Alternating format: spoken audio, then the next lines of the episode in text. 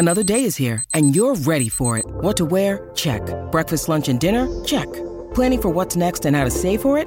That's where Bank of America can help. For your financial to-dos, Bank of America has experts ready to help get you closer to your goals. Get started at one of our local financial centers or 24-7 in our mobile banking app. Find a location near you at bankofamerica.com slash talk to us. What would you like the power to do? Mobile banking requires downloading the app and is only available for select devices. Message and data rates may apply. Bank of America and a member FDIC. Welcome to If Then, the show about how technology is changing our lives and our future. I'm April Glaser. And I'm Will Oremus.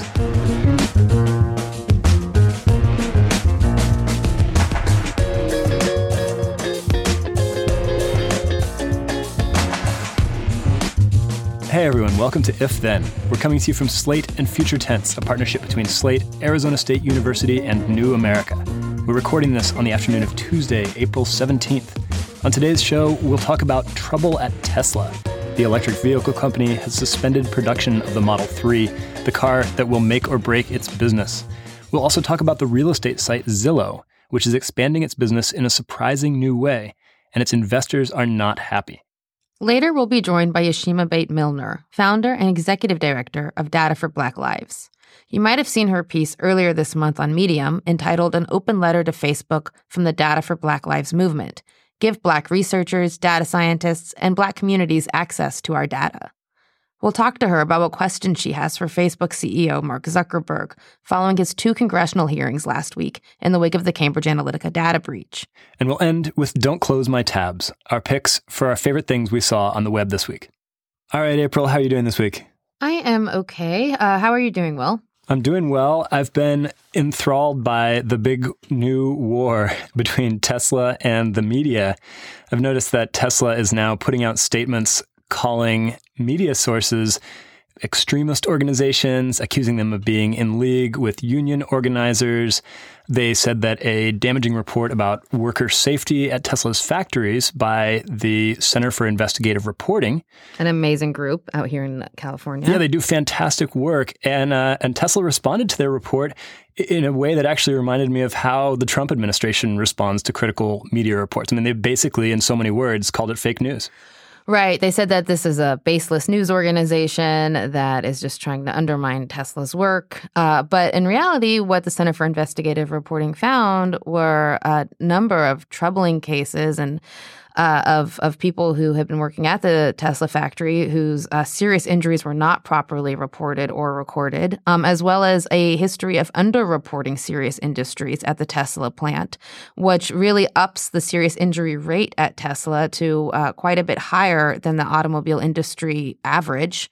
And uh, it's an incredibly important report uh, that kind of shows that the the rush to produce these cars and the pressure that that the projections that Elon Musk has put on the company in terms of how much they have been hoping to produce at each quarter has uh, actually had some very disastrous consequences that have affected uh, people's lives and, and health and ability to work.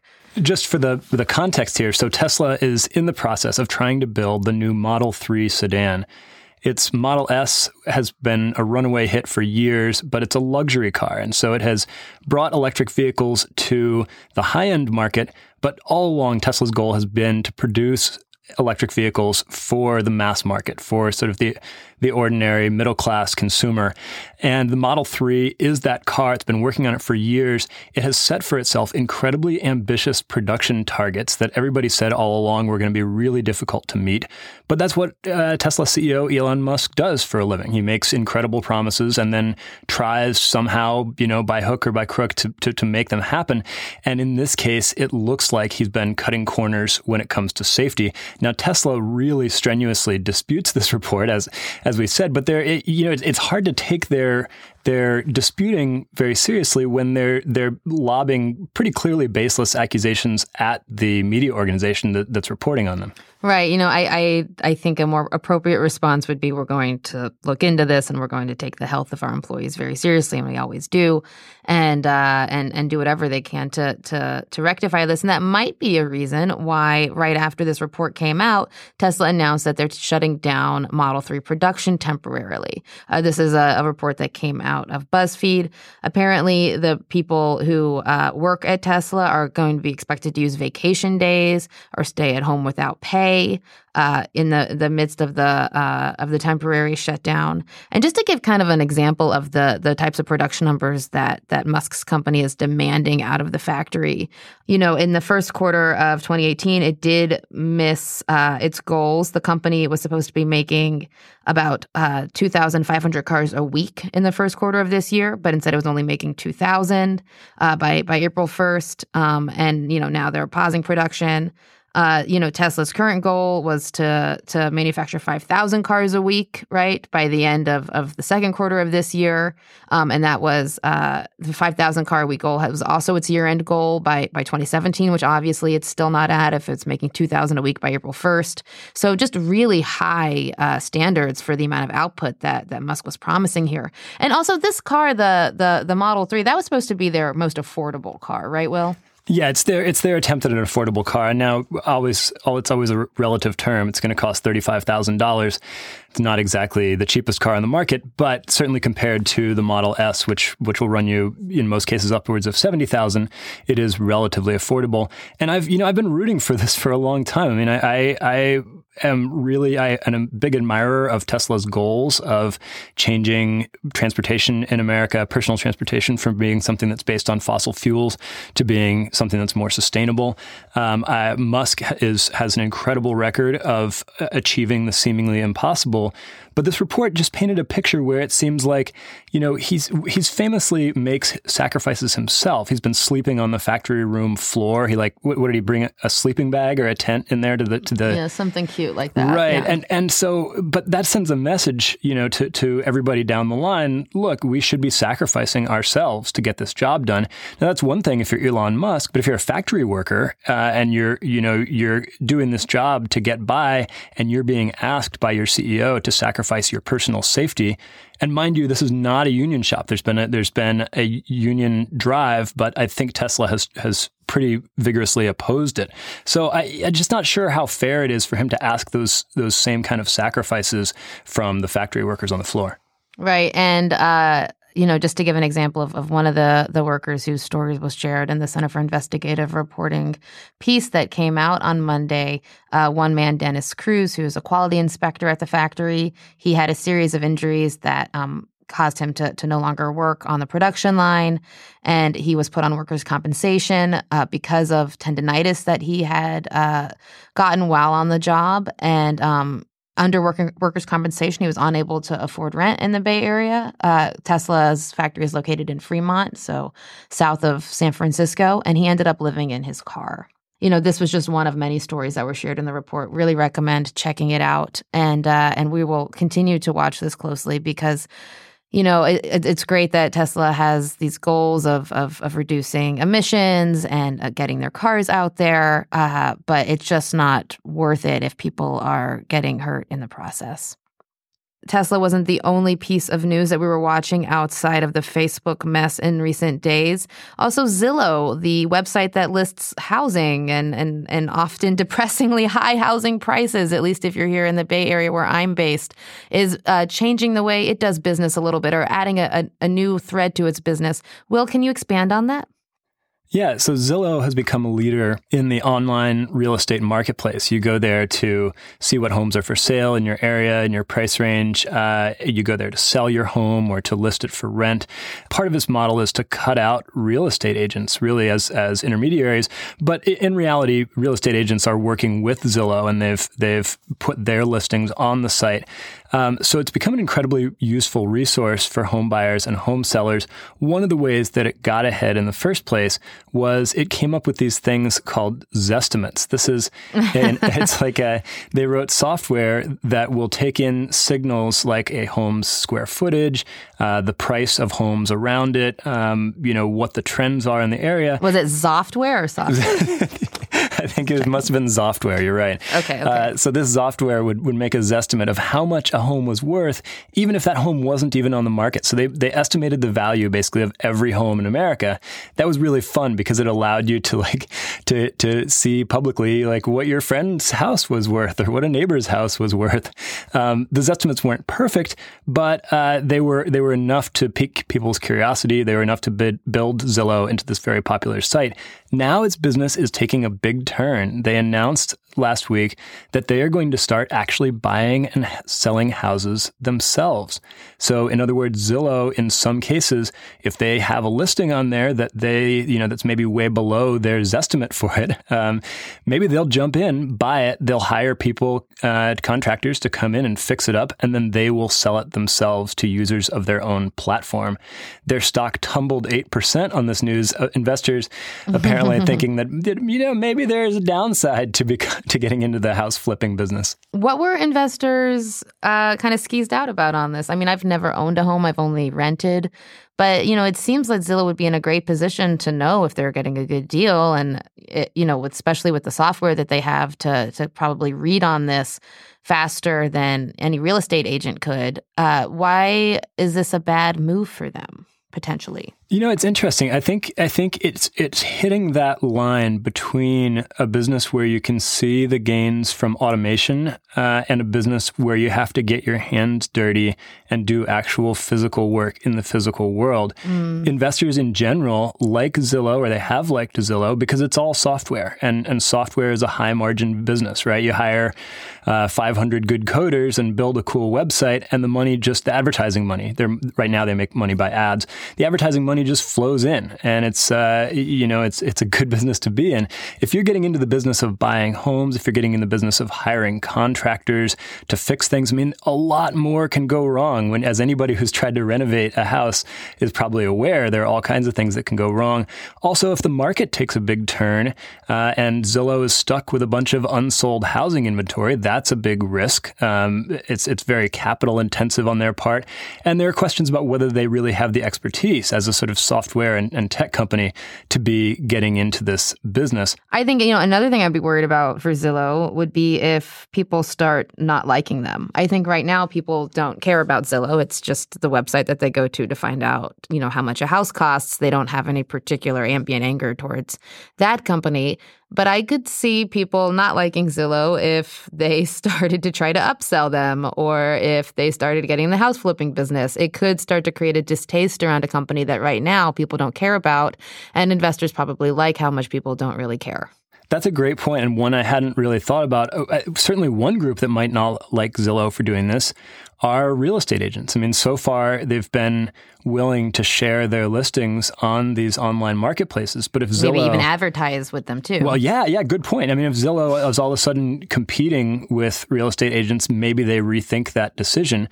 Uh, but the reason Zillow thinks it's worth it is because they must think that their software for estimating home values has gotten good enough that it can identify market inefficiencies at scale and it can find these values at a scale that's never been possible before. Um, and and so I think they see it as a huge upside opportunity for them if if all goes well.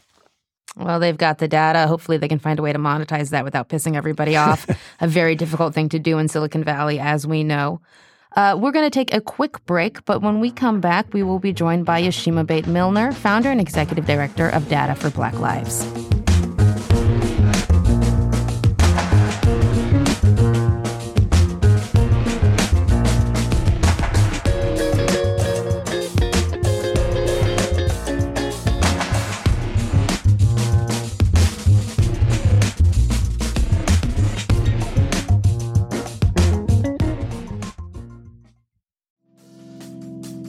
Reboot your credit card with Apple Card, the only credit card designed for iPhone. It gives you up to 3% daily cash back on every purchase.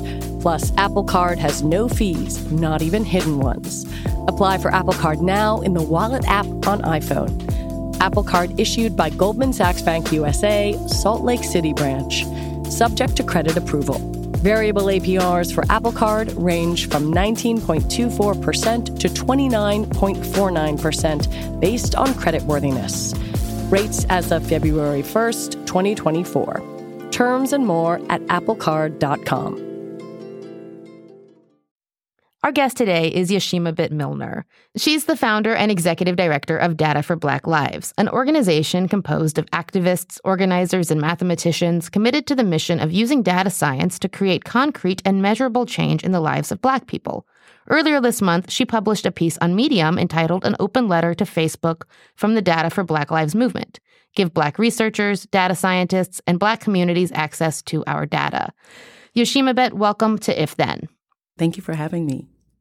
So, I want to start out by uh, talking about something that wasn't discussed much at the hearings, and that's the fact that Facebook's data collection really is a form of surveillance, right? It's it's it's just mm-hmm. collecting data online in the same way we can think of the NSA does, and in fact, the NSA, as we know, used Facebook's data collection as part of its collection effort. But to make sense of all the data that's collected in, in any online surveillance effort, these firms have to profile people, right? You have to put people into categories, and then in Facebook's case it sells those categories to advertisers as a way to directly target subsets of people, right? Um, you know, you can't just have a big group of data and and and use it without without making sense of it somehow, and that's by profiling often. But the effects of that type of data profiling don't hit everyone the same way. And I was wondering if you could kind of help us understand in a broad way how does data profiling and, and online data collection uh, affect communities of color perhaps differently than than other communities on the internet. You know, one thing in the letter that I wrote that I think resonated with a lot of people was that data is a instrument of social change or a weapon of political warfare, really depending on whose hands it's in. And one of the things that I think the public is really learning from what's happened with Facebook and Alexander Kogan and Cambridge Analytica is that, you know, there's so much data that is collected on our communities, especially on Black people, and that has a, has a deep historical context. But really, what is this data being used for, right? Is it being used to help us solve some of the world's biggest problems, which we believe there's a possibility for? Or is it being used, you know, to steer the country in the political direction that it's in now? And, you know, in the open letter, we talk about what happened with Facebook. Um, in this larger history of, you know, we can't see this massive data collection, you know, and what we what I consider human subject research outside of the context of Nazi experiments, mm-hmm. Tuskegee experiments, and this long, long, long history of um, data collection um, without people's consent, without in knowledge, right? Without the op- option to really opt out of it. And, you know, I believe that in the age of big data, unless we understand this history, unless we as advocates, unless, you know, tech entrepreneurs like Mark Zuckerberg recognize this history, we really risk repeating it. Can you tell us a little bit about what Data for Black Lives does and, and kind of how you got started and how you're addressing some of these issues that you just talked about? So, Data for Black Lives, we launched in the um, November 2017 with a conference at the MIT Media Lab. Um, we are a organization, a network right now of 3,000 scientists, activists, advocates, mathematicians, software engineers, people who work at places like Google and Facebook, honestly, who are really committed to using the power of big data to make real change in the lives of Black people. You know, I actually grew up learning how to use data for very different purposes than I think most people are really accustomed to. When I was a high school student, some young people at a neighboring high school, the school that I was actually supposed to go to, but I was a part of a magnet program at another school. Um, they organized a peaceful protest in the school cafeteria because a administrator put a student in a headlock, right? And instead of their protest being recognized as being, wow, you know, these young people are so courageous and look at their, you know, use of nonviolent leadership principles to really get their voices heard. Their protest was met with violence. Um, SWAT teams were sent in, police dogs. I remember sitting at home and literally watching on CNN as, you know, the headlines read students at Miami Senior High riot and seeing kids that I went to kindergarten with being slammed against police cars and arrested. You know, so I knew then and there that we really had to find other channels to get our voices heard, that even the traditional avenues of advocacy are going to be met with violence. And that's really where I turned to data. Right, right after that, I joined an organization where we hit the ground running, surveying 600 young people in Miami Dade County about their experiences in schools with suspensions, arrests, sexual harassment, you know, and it was tough because while we were doing the data collection, we were also trying to talk to our um, school board about these issues, and we would often be kicked out of the meetings, you know. Mm-hmm. But that data collection became so important because what we were able to do with the data was actually turn it into a, a comic book.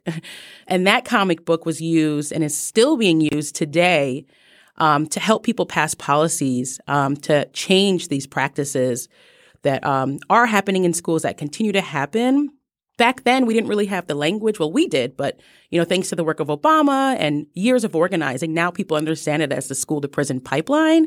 But for us, we were just young people trying to get something to change at our schools, right? We were tired of, you know, going to school and and and and seeing what was happening and you know, it was amazing because not only were we able to actually get policy change, but just watching young people open up these comic books and say, hey, I'm not a bad kid because I've been suspended. This is a local problem. This is a citywide problem. This is a national problem. And it's called the school to prison pipeline, and we can change it. And it was like, wow, this is the power of data, right? This is the power of data to speak for people who've been historically disenfranchised. This is the power of data to shift narratives to really build political voice, to build political power. And for me, I was hooked, you know? in your letter, you don't necessarily say that Facebook should stop collecting data, right? Uh, but you say that perhaps they're they're using it wrong, or perhaps they could be using it better. Uh, could you kind of unpack that a little bit? You know, Facebook collects so much data, and one of the things that I would do when I first started Data for Black Lives was one of my biggest things when I was bored or whatever would go I would log on to research.facebook.com and I would totally nerd out on all of the kind of peer reviewed style, style articles that came out of Facebook. Literally, researchers working at Facebook were using Facebook data to answer questions that there, you know, I don't even know institutions with the biggest endowment could never research. No one had this had had the breadth, the depth, and the scale of the data that they have. Whether it's on housing prices and housing markets and how that's shifting in real time, being able to, you know, use data that's been collected from from the platform in order to do d- disaster preparedness, right? Like at a level that I think federal agencies and local organizations would dream of.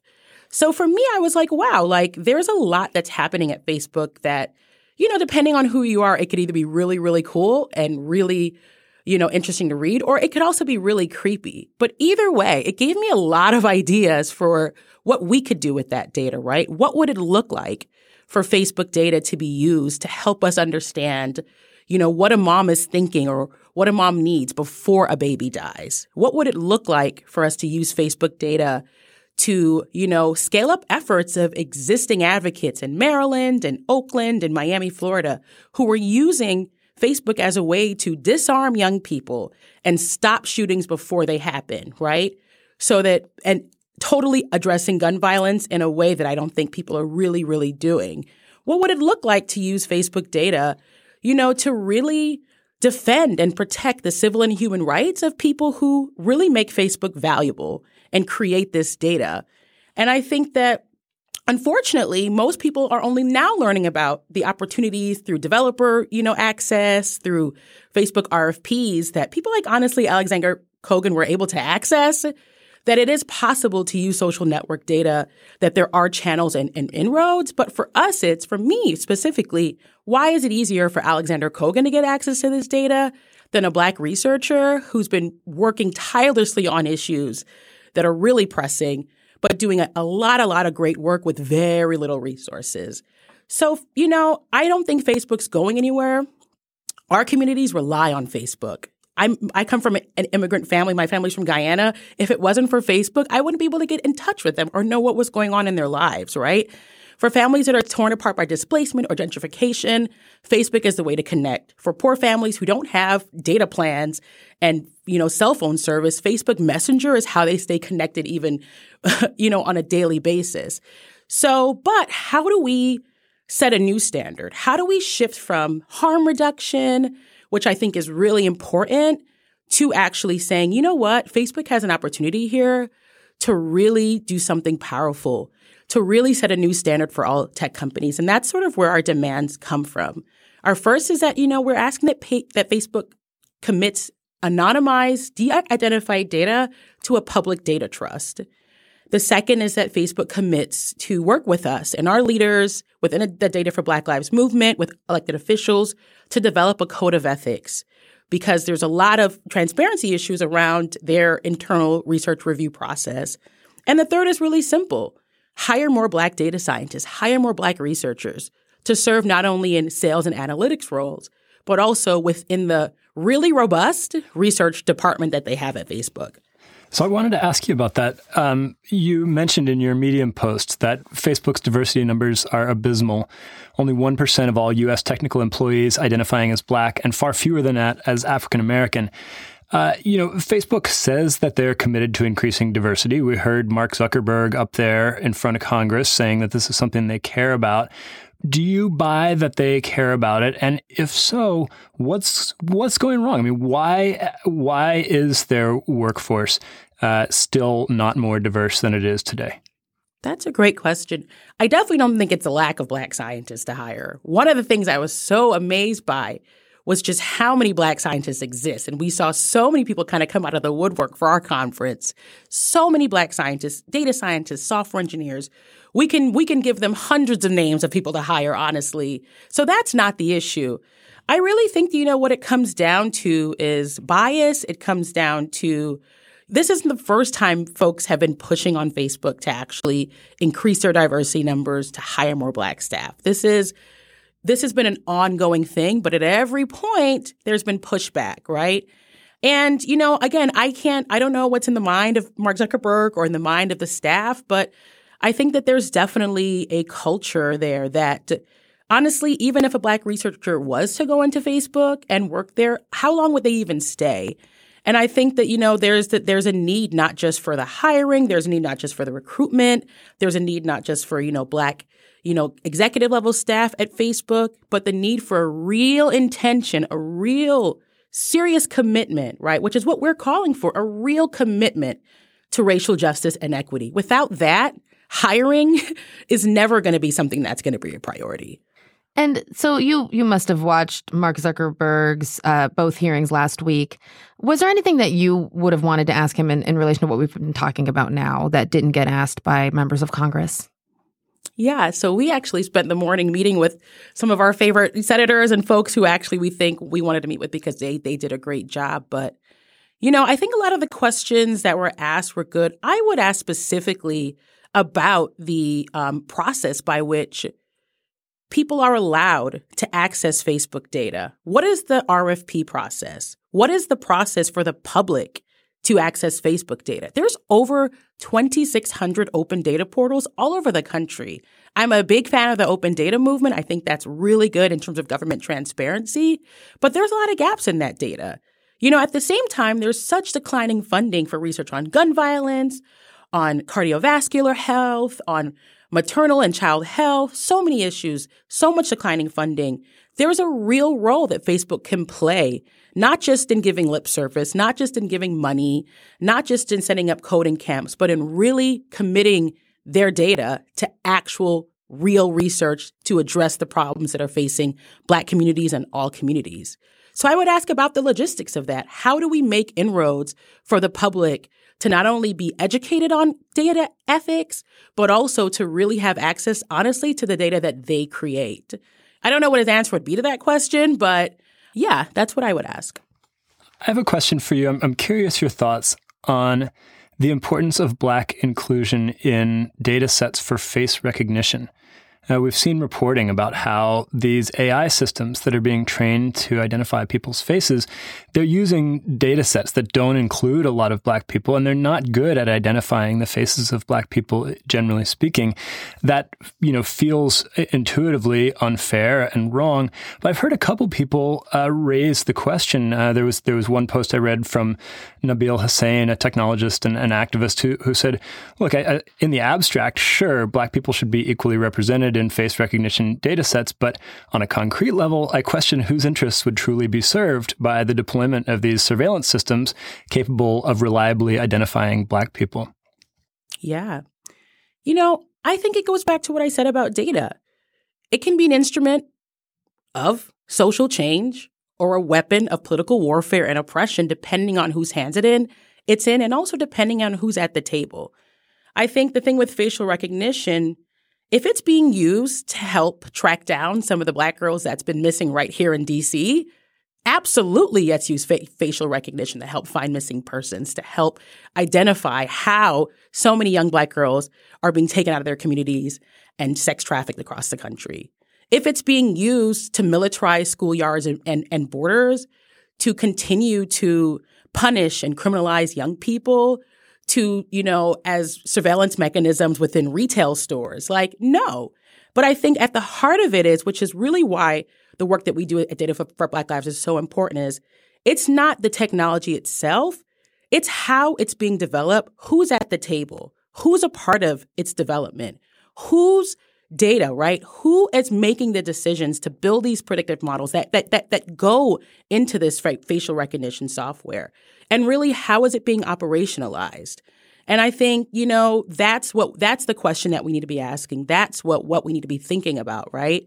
So, you know, yeah, I definitely hear two sides of the argument, but again, I think facial recognition is a very very very powerful technology if it's being used by and for Black communities, for the safety, protection of Black communities, for the defense of civil rights and human rights. So, this summer, Donald Trump announced that the U.S. government would no longer accept or allow transgender people in the U.S. military, and executives from across the technology industry were quick to denounce the move.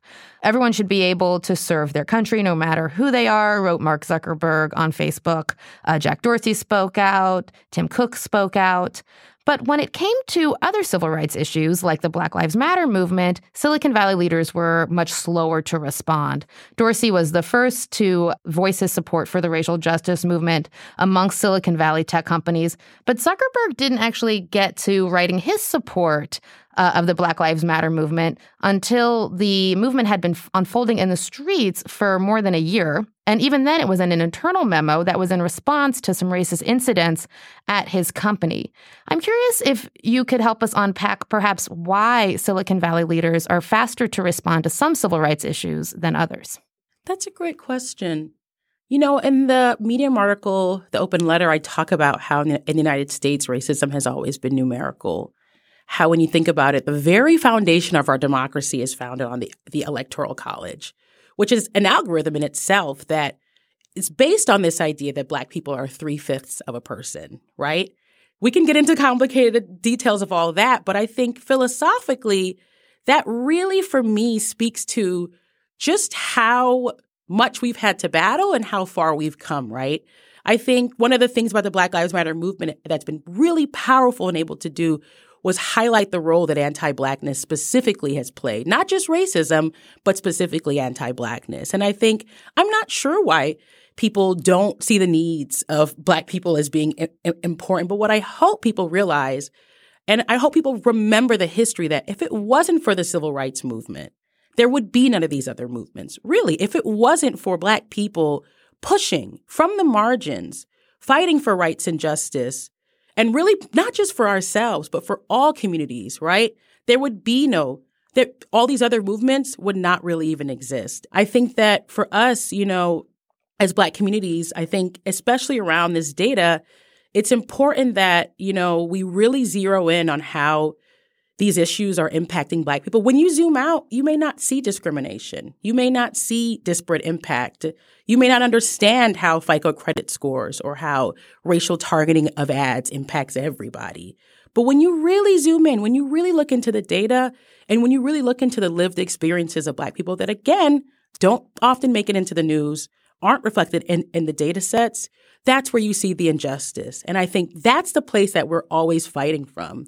And I think that a lot of the surveillance, a lot of the harm, a lot of the oppressive tactics that have been enacted against Black people, you know, are being now also, now and in the future, enacted against other communities.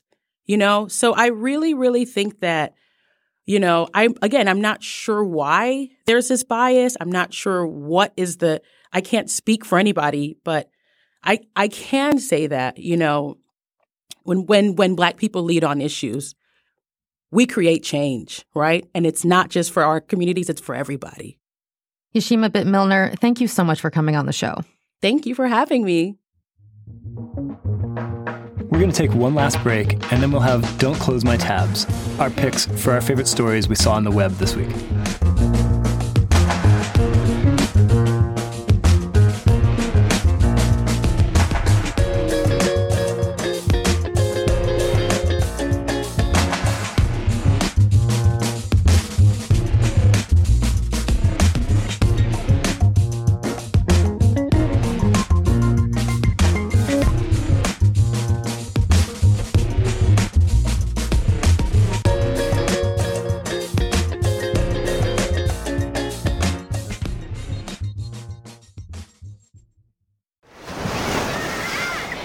That? Believe it or not, summer is just around the corner. Luckily, Armor All, America's most trusted auto appearance brand, has what your car needs to get that perfect summer shine. Plus, now through May 31st, we'll give you $5 for every 20 you spend on Armor All products. That means car wash pods, protectant, tire shine, you name it. Find out how to get your $5 rebate at armorall.com. Armor All, less work, more clean. Terms apply. It's time again for Don't Close My Tabs. And Will, let's start with you. What story did you not want to close out of your browser this week? There were actually several contenders this week, but the one I'm going to go with was from the Wall Street Journal. It was their A head last week. That's the little thin column that runs down the front of the journal that features some of its best writing and quirkiest stories. This one was tech related. The headline was You think discovering a computer virus is hard? Try naming one. Mm-hmm. And I don't think they convinced me that naming one is harder than finding one, but they did convince me that the process of naming computer bugs is funnier and weirder and more interesting than I had ever suspected. They talked about things like uh, how it used to be that bugs were just named after the database number in the, the US government uh, system. And then hackers realized that they could get a lot more headlines and a lot more attention if they gave bugs a catchy name. So now, the same way that an astronomer gets to name a star when they discover one, hackers get to name the security vulnerability or virus when they find one. And so, it talks about the origins of names like the love bug, uh, Y2K. Um, there was one recently called Code Red, and it turns out that it had a pretty dumb explanation. The hackers were drinking Mountain Dew Code Red, which is just disgusting, while they while they uh, found this bug, um, which reminded me a little bit of the uh, the archaeologists who found the Australopithecus Lucy and then named uh, named her after the song "Lucy in the Sky with Diamonds." this is better than my go-to, which is naming things after my exes. No, I'm joking. I'm sure somebody, I'm sure some hacker has done that too. Right? Probably. Yeah, I, that's not healthy or smart. Do not do that, anybody. but uh, but no, it is fun to think about how to name viruses. So the catchier the name, the more press they'll get. Is that the idea? That's the idea, but it can backfire. So there was one recently that a German security firm discovered and they called it Badlock. But then when it didn't live up to the hype and it turned out like not that many people were affected, it wasn't really that bad, then they, it got nicknamed Sadlock to, to, to make fun of the people who had, who had named it. Mm. Uh, so that Haterade, one kind of backfired. You know, sometimes that's just going to happen. My tab this week is less fun, more fun. I don't know. It depends on what you laugh at. I am laughing at and nodding along with the scooter crisis right now in San Francisco. There has been been uh, great reporting on that from the SF Chronicle, our local paper here. Uh, the story I'm looking at now came out yesterday on Monday. SF scooter conflict. City attorney issues cease and desist orders to companies if you are in the Bay Area, then you are aware that walking down the sidewalk is now, you are at risk of being hit by one of these razor board type scooters that you might remember kids used to use, maybe walking alongside their parents or scooting alongside their parents. Well, now adults are on them all over Silicon Valley and they are on the sidewalks, they are in the bike lanes, they are parking them in front of doors. And it makes it hard to walk down a sidewalk when uh, there's somebody constantly bobbing and weaving uh, in and out of the crowd uh, with a super fast scooter. It's kind of terrifying. Yeah, so so I've I've heard that this is this has reached sort of epic proportions in the Bay Area. I have not seen it down here on the central coast of California. But April, are these like are these techies? Are these startup employees zipping around on these things? I want to assume that, but that's probably not fair to assume. But these companies are venture capitalist funded companies that are in the vein of kind of the tech startup type folks that uh, that that whip up new companies with ideas that they'll test in San Francisco first before they scale up, and then they rarely do actually scale up. Uh, we can imagine that they're wearing those fabric sneakers, Allbirds, uh, but they are, or, you know, and have Apple Watches. It's to the point where City Attorney Dennis Herrera issued a cease and desist order to the businesses that are running these scooter services. And the Board of Supervisors is considering this week a proposal to regulate the of transportation, according to the San Francisco Chronicle. But is all right, so I get that there's this backlash, and it's got to be heightened by the fact that people in San Francisco and Oakland are already sick of the city having been taken over by blase techies in the first place. But are, I mean, is it really that bad? So our colleague Henry Henry Grabar was saying, look, anything that gets people to be moving around the city not in a car is overall going to be a good thing. It's going to be good for traffic. It's just good in general for urban mobility. Is it? Are we overstating a little bit the uh, the the harms from these scooters? No, I don't think so because the people that use sidewalks are people that perhaps don't have cars or people who you know are carrying groceries or elderly people or people with kids, right? People who need to get from some place to another, and they should be able to do that without fear of getting run over or constantly having to look behind their back fact that somebody is on this like motorized or non-motorized scooter zipping behind them, if they are going to be integrated with the city, and and you know, I agree that we should have things that promote less car usage, but if they are going to be integrated with the city, then they need to do so in a respectful way, in a way that uh, kind of understands the culture of the city first, and not not just helicopter in some solution to you know ostensibly get less cars off the road. But I don't think that's what they're doing here. They're trying to make as much money as possible because they're startups. I will say that. Um, the city ordinances in San Francisco that are in question here. They don't mention motorized scooters according to the San Francisco Chronicle, so it's very difficult to regulate them. But San Francisco Public Works did seize uh, over 60 scooters last Friday under codes that allow them to clear obstructions from the sidewalks.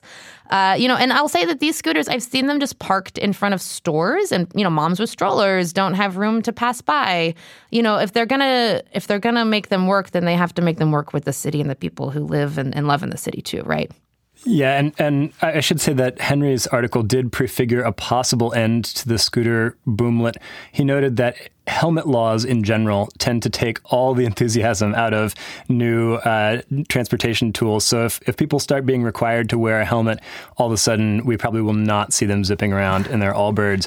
But if you are a listener of If Then, if you have a scooter, maybe write us and, and, and send us your thoughts uh, if you want to try to, to mount a defense somehow.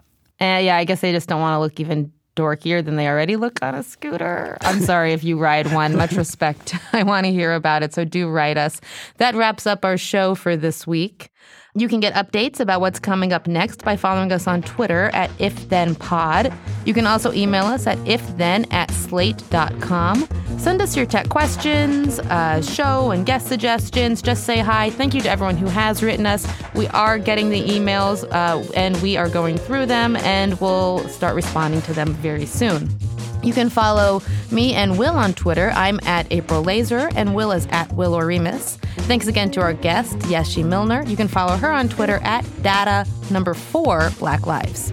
And if you'd leave us a comment and review on iTunes, we would be forever grateful. Uh, that's really the thing that helps boost our show and get it out so that more people can hear it so that we can keep bringing it to you each week. Yes, leave us a comment as long as it's nice. If Then is a production of Slate and Future Tense, a partnership between Slate, Arizona State University, and New America. Our producer is Max Jacobs. Thanks to Don Allis at A Room with a VU in Santa Barbara. Thanks to Adam Munoz at Fantasy Studios in Berkeley. And thanks for additional help from Andrew Parsons at Slate in Washington, D.C. We will see y'all next week.